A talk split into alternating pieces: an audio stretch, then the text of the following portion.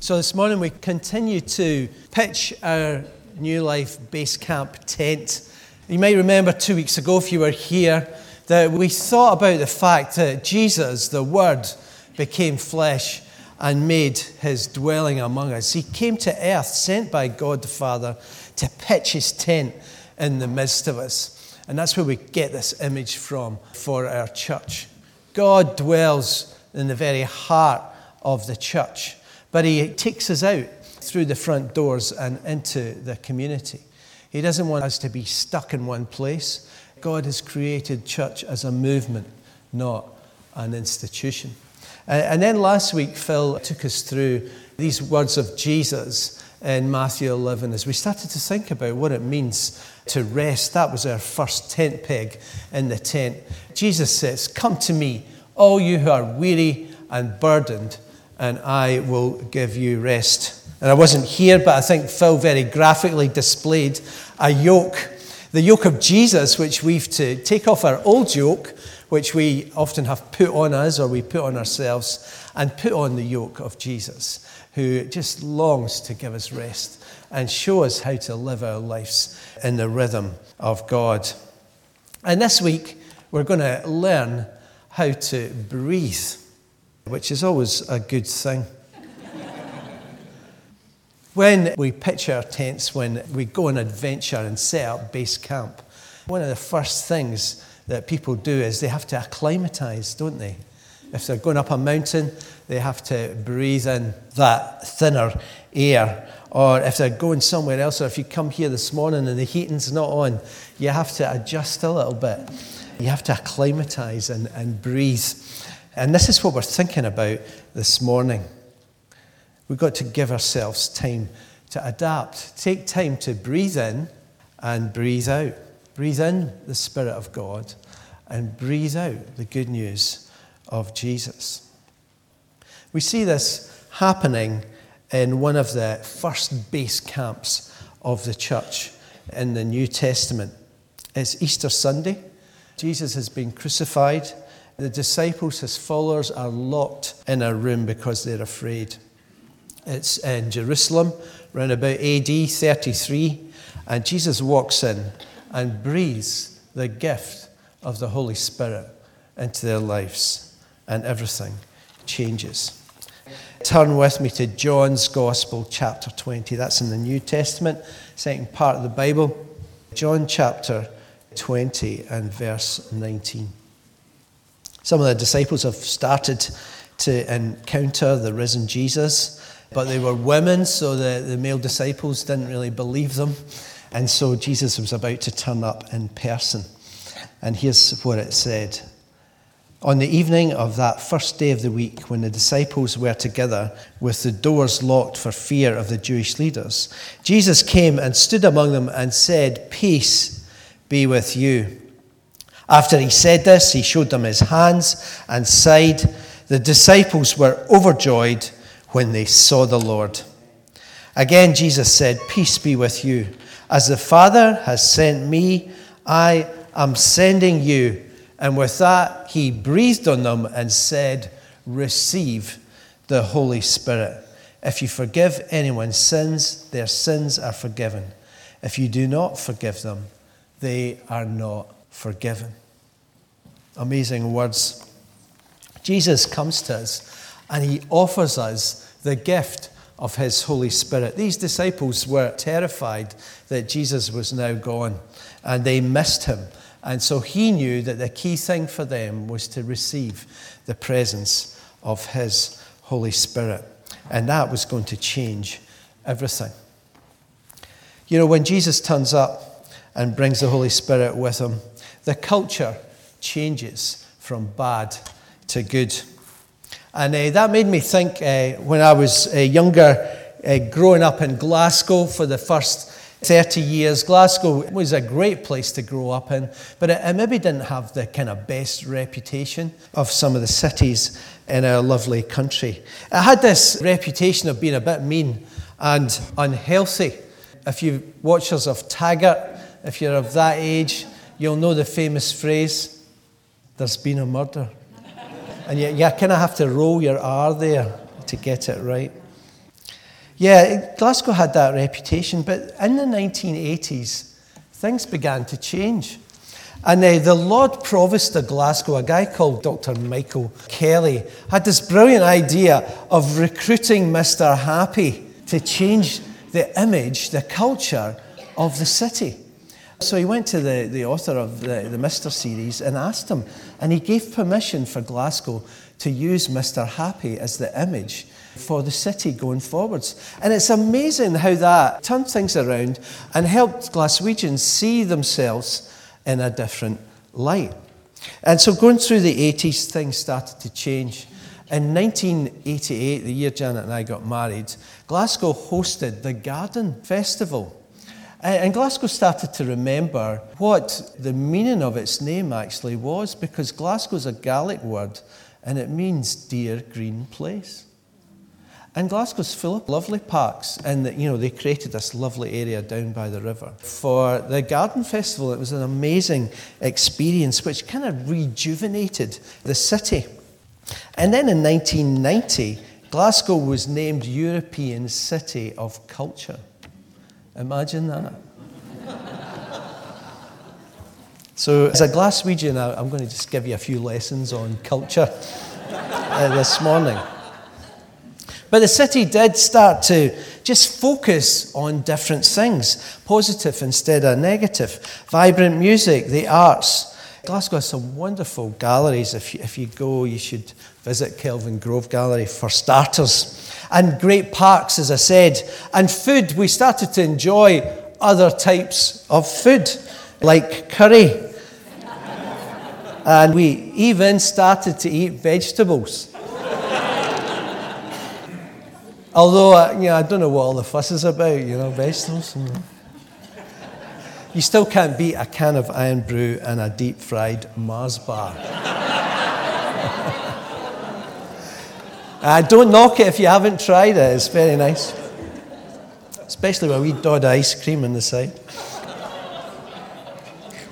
So, um, what happened was that Glasgow became miles better when they opened the door to a new culture. And after Jesus' crucifixion, the culture which dominated Jesus' band of followers was fear. They were terrified. They were close to outsiders and in fear for their lives. But then Sunday came, Resurrection Sunday, and everything changed. Because in walked the risen Lord Jesus and opened the door to a new culture. Jesus breathed on them and said, Receive the Holy Spirit. And suddenly the atmosphere amongst them had changed for good.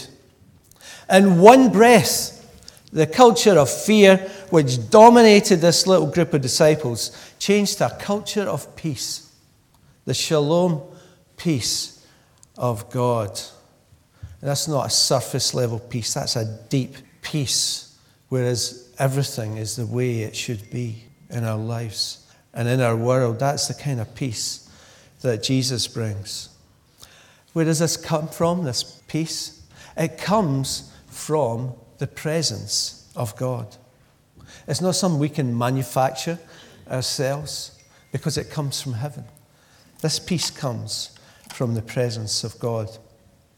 Earlier in John's Gospel, Jesus made a promise in chapter 14. And this was Jesus coming to make good on that promise. And his promise was not to leave his disciples as orphans. He didn't want to leave them on their own.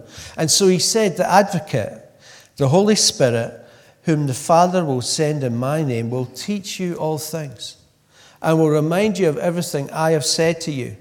Peace I leave with you, my peace I give to you. I don't give as the world gives. Do not let your hearts be troubled, and don't be afraid. Fantastic words. We often read them at funerals, but they're good any time of the year. The Holy Spirit is God in person. That's a really important thing to remember. Jesus breathed on them with the gift of Himself, His Holy Spirit. The Father's Holy Spirit no longer just with them, But this is God in them. The living, breathing, transforming presence of God, the Holy Spirit, the third person of the Trinity. Maybe that freaks you out a little bit. This thought of God living inside you. You know, it's a bit alien to us, isn't it? And it's a bit strange. It sounds a little bit like possession. But Jesus says to you, Look, don't be afraid. I don't give to you as this world gives. I have not come to control you, I've come to set you free. Just breathe in the fresh air of the kingdom of God. So, to understand what this looks and feels like, let's see what happens when these early followers of Jesus received the Holy Spirit and welcomed him in. So, here's what it says On the evening of that first day of the week, when the disciples were together with the doors locked for fear of the Jewish leaders, Jesus came and stood among them and said, Peace be with you.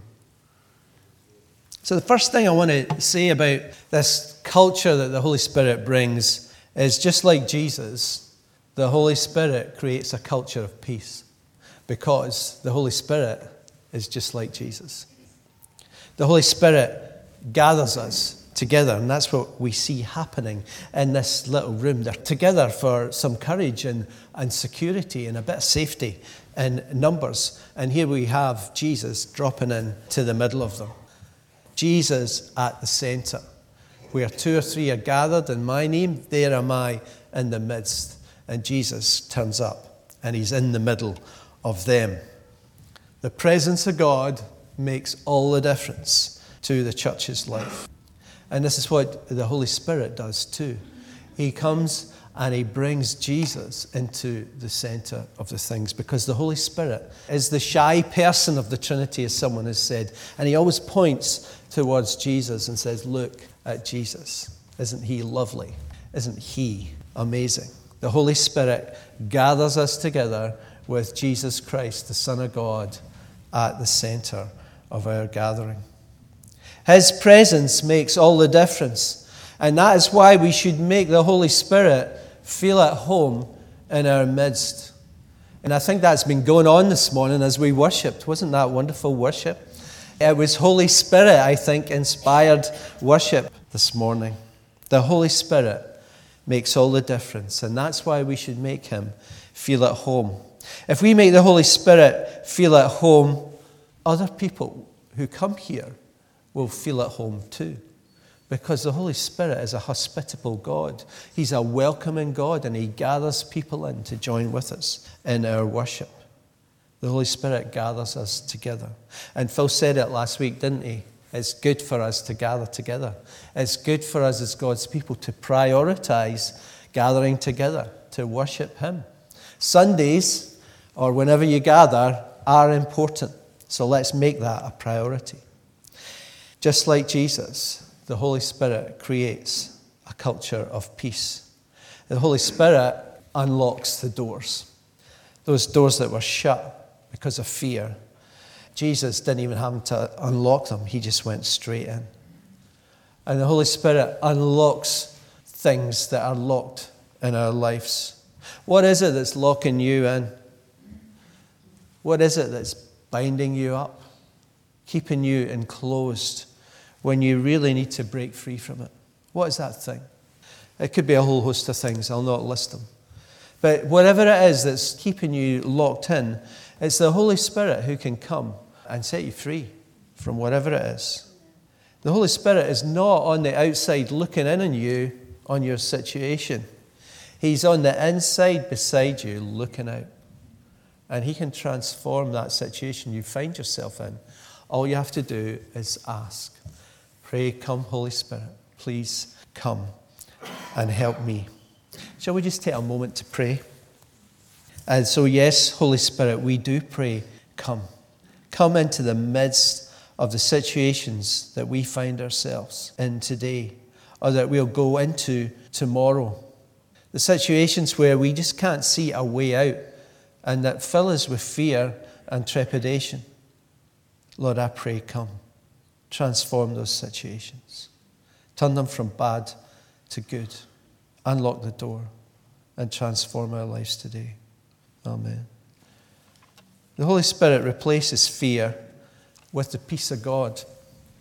Remember when Jesus came to the disciples in that little boat in the middle of Lake Galilee and they were straining at the oars against the storm and getting nowhere. And then all of a sudden they see what they think's a ghost, but it turns out it's Jesus.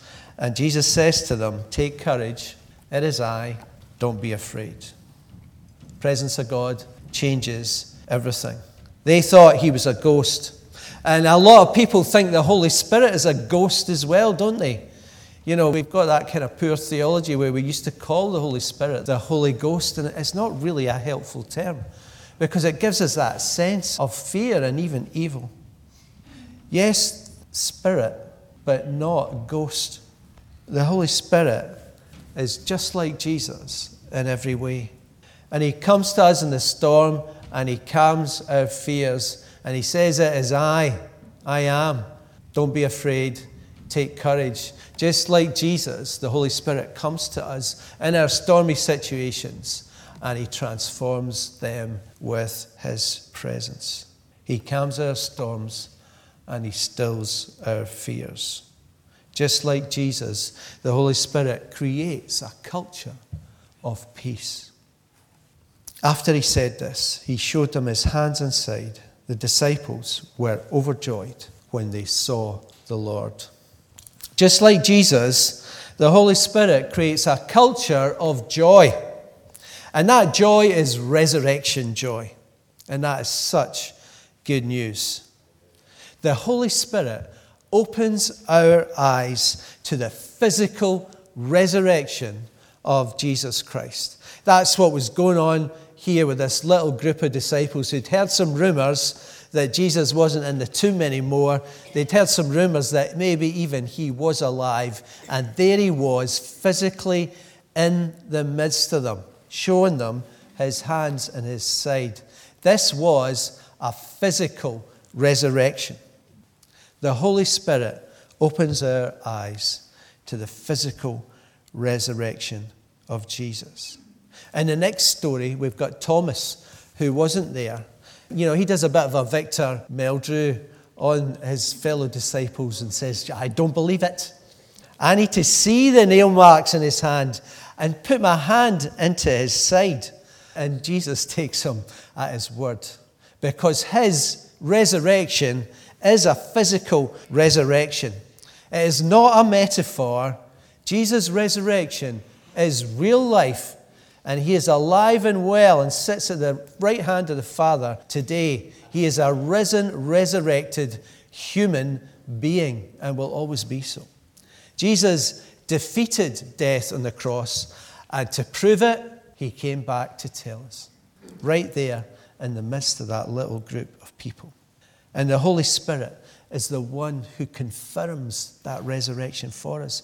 It is the Holy Spirit's power that raised Jesus from the dead and gave him back that life that he had given up for us.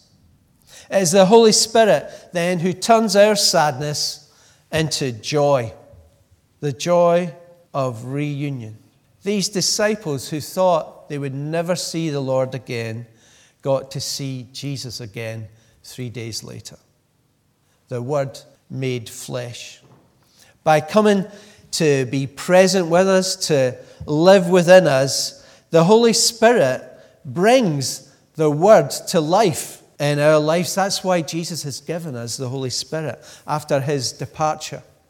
It is so Jesus can come by his Spirit and dwell within us. And in that sense, we embody Christ, turning our sadness to joy, our tired lives to new life, and our deaths to resurrection. Isn't that good news? We had a funeral here on Friday, Mildred Wright's funeral. She was 99 and 11 twelfths. She didn't quite make that 100. But you know what? It doesn't matter because she loved the Lord and she believed in the Lord as her Savior. And so her life continues eternally in the presence of God.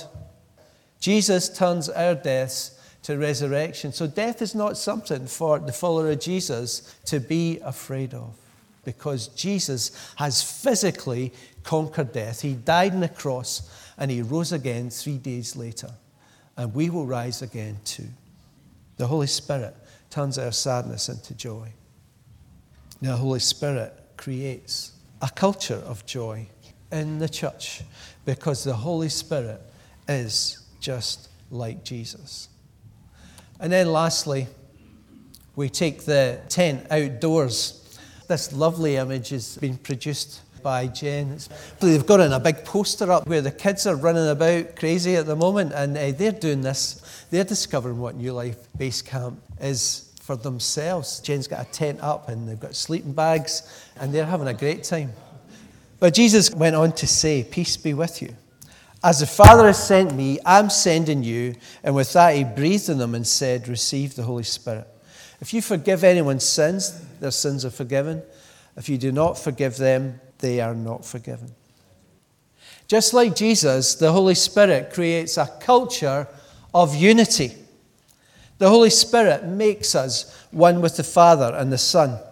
That's what Jesus' prayer for us was in John 17, that we might become one, just like He and the Father were one and are one. And this is why Jesus has given us the Holy Spirit, because He wants to bring us to unity with the Trinity. It is the Holy Spirit who brings unity in a church. That elusive thing that is so hard for us to find and can so easily be lost by us. We can't create it by ourselves. We can't manufacture it ourselves. We can't recover it ourselves once it's gone. Only the Holy Spirit can bring that unity to us. If we squeeze the Holy Spirit out of the life of the church, which uh, the church down through the generations has been in the habit of doing, we are effectively saying to God, It's okay, God, we'll take it from here. So let's not do that because you know that never goes well. Here's what Paul says in Ephesians 4. As a prisoner for the Lord, then, I urge you to live a life worthy of the calling you have received. Be completely humble and gentle. Be patient, bearing with one another in love. Make every effort to keep the unity of the Spirit through the bond of peace. There's one body and one Spirit, just as you were called to one hope when you were called. One Lord, one faith, one baptism, one God and Father of all, who is over all and through all and in all. It is God who makes us one. It is the Holy Spirit who makes us one with the Father and the Son. That's why we're called uh, to follow Jesus. Uh, and that's what happens when we start to follow Jesus. Jesus breathes his Holy Spirit into our lives, and he miraculously makes this bunch of people here that meet every week one. You know, people from all walks of life, different backgrounds, different ages, different stories. And yet we gather together and somehow we are one. That's the Holy Spirit. The Holy Spirit who breathes into our nostrils the breath of life. That's what we read about in Genesis. When God gave to mankind, to Adam and Eve, his image, the Holy Spirit breathed into them life. And suddenly they were able to walk and talk and engage with God, their Father. He gave them the capacity to live life the way God intended us to live life and to live life God's way. He gives us the capacity, like He did for Adam and Eve, to, as it says in the Westminster Shorter Catechism, love God and enjoy Him forever. That's the picture we see in the book of Genesis when God breathes, His Spirit breathes life into this man and woman in the midst of the chaos. He's helping them to love God and enjoy Him forever. Now, they messed up and got that wrong, and so do we, but still available to us today. All we have to do is say, Come, Holy Spirit, breathe your life into my life. Help me to love God and enjoy Him forever. Anyway, can you think of a better way to live your life than to love God and enjoy Him forever? You know, He's not even asking us to do anything here. So we're not talking about breathing in oxygen, O2. What we're talking about is breathing in HS3, the Holy Spirit, the third person of the Trinity, the God who breathes life into the elements of our bodies and makes us live, truly live, the way God has called us to live. We're called to be like Jesus, and we need the breath of the Holy Spirit in our lives to even get close to that. And of course, we don't get close to that, but we can get a little closer to that with the power of the Holy Spirit living in us.